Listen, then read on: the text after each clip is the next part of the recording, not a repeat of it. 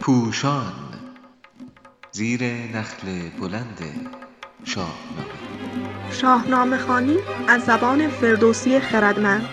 شماره چهل و سه. بیدادگری نوزر چاپ شده در روزنامه ستاره صبح. در تاریخ 20 آذر 98 نویسنده علیرضا قراباقی. گوینده آرزو صالح خرم‌آبادی.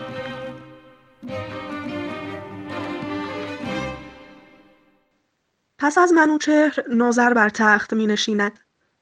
در وصیت همزمان سام و منوچهر به فرزندان خود اندرز نگر تا نباشی جز از دادگر را از زبان سام به زال می‌خوانیم ولی منوچهر تنها به نوذر سفارش می کند که اگر درگیر جنگ شد از سام و فرزندانش یاری بخواهد منوچهر نگران گزند رساندن افراسیاب به ایران بود ولی نوذر با های نادرست خود کشور را دستخوش شورش می کند. در پی بیدادگری او تمامی کدیوران یا روستاییان دست به اسلحه می‌برند و در هر گوشه ای زورمندی برای شاه شدن سربلند می کند. بر این بر نیامد بسی روزگار که بیدادگر شد سر شهریار. همی مردمی نزد او خار شد دلش برده گنج و دینار شد. کدیور یک سپاهی شدند دلیران سزاوار شاهی شدند. چو از روی گیتی برآمد خروش جهان شد سراسر پر از جنگ و جوش. بترسید بیدادگر شهریار. فرستاد کس نزد سام سوار.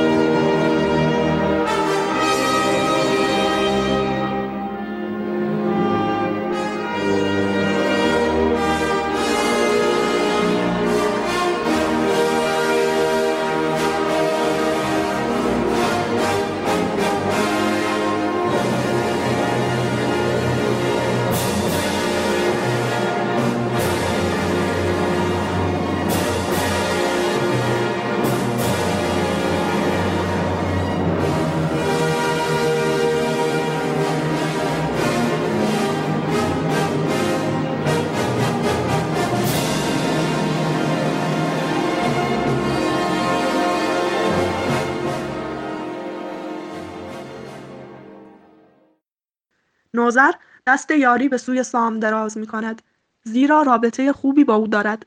در زمان پدر دو بار برای سام پیام برده است. بار نخست زمانی است که زال از کوه به میان آدمیان می آید و نوزر به نمایندگی از پدر سام را به درگاه فرا می‌خواند.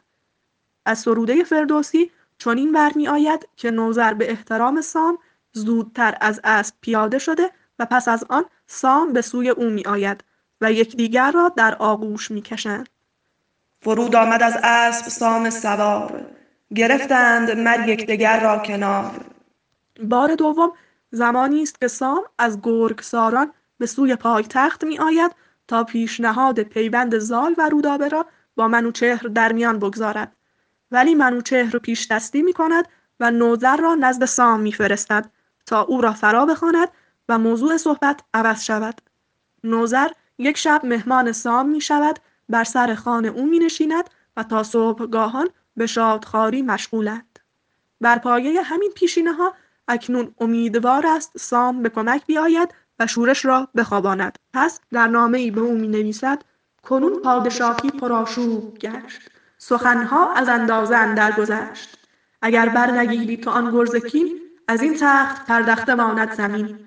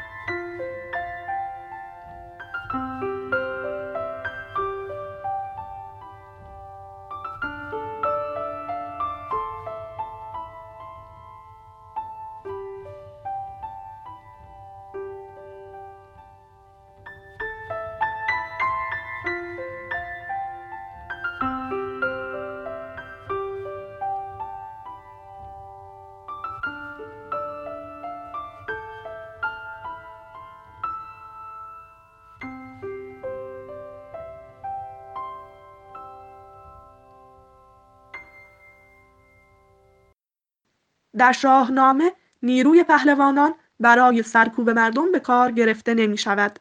خاندان پهلوانی ایران نگهبان این مرزبون در برابر دیوان و دشمنانی چون تورانیان هستند افتخار سام از پادر آوردن کرکوی نبیره سلم و زاده زحاک کشتن اژدهای کشف در افتادن با نر دیوان مازندران و گرگساران است اکنون نیز همین که نامه به دستش می‌رسد آهی از جگر برمیکشد و به شبگیر هنگام بانگ خروس با لشکر خود از گرگسار به پایتخت می آید تا در کنار مردم قرار بگیرد و مشکل را حل کند. بزرگان از او می‌خواهند که نوذر را برکنار کند و خود بر تخت بنشیند. سام نمیپذیرد زیرا او سپاهی است و چنین دخالتی در سیاست را ناممکن می‌داند. به شاهی مرا دست باید پسود محال است و این کس نیارد شنود. او از بزرگان می‌خواهد از چنین اندیشهای پوزش بخواهند و راه چاره را در نصیحت کردن نوذر بدانند. زیرا نوذر هنوز در بیدادگری غرق نشده است و فرصت بازگشت و اصلاح روش خود را دارد. دلش گر ز راه پدر باز بر این بر نیامد زمانی دراز. هنوز آهنی نیست زنگار خورد که دشخوار باشد ز دودنش گرد. سام دل بزرگان را بر نوذر نرم می کند و با سفارش های خود نوذر را به دادگری فرا می خواند و با این شیوه کشور آرام می شود به نوذر در پندها برگشاد سخنهای نیکو همی کرد یاد. ز گرد آفریدون و هوشنگ شاه همان از منوچهر زیبای گاه که گیتی به داد و دهش داشتند. به بیداد بر چشم نگماشتند. دل او ز کژی به راه آورید. چنان کرد نوذر که او رای دید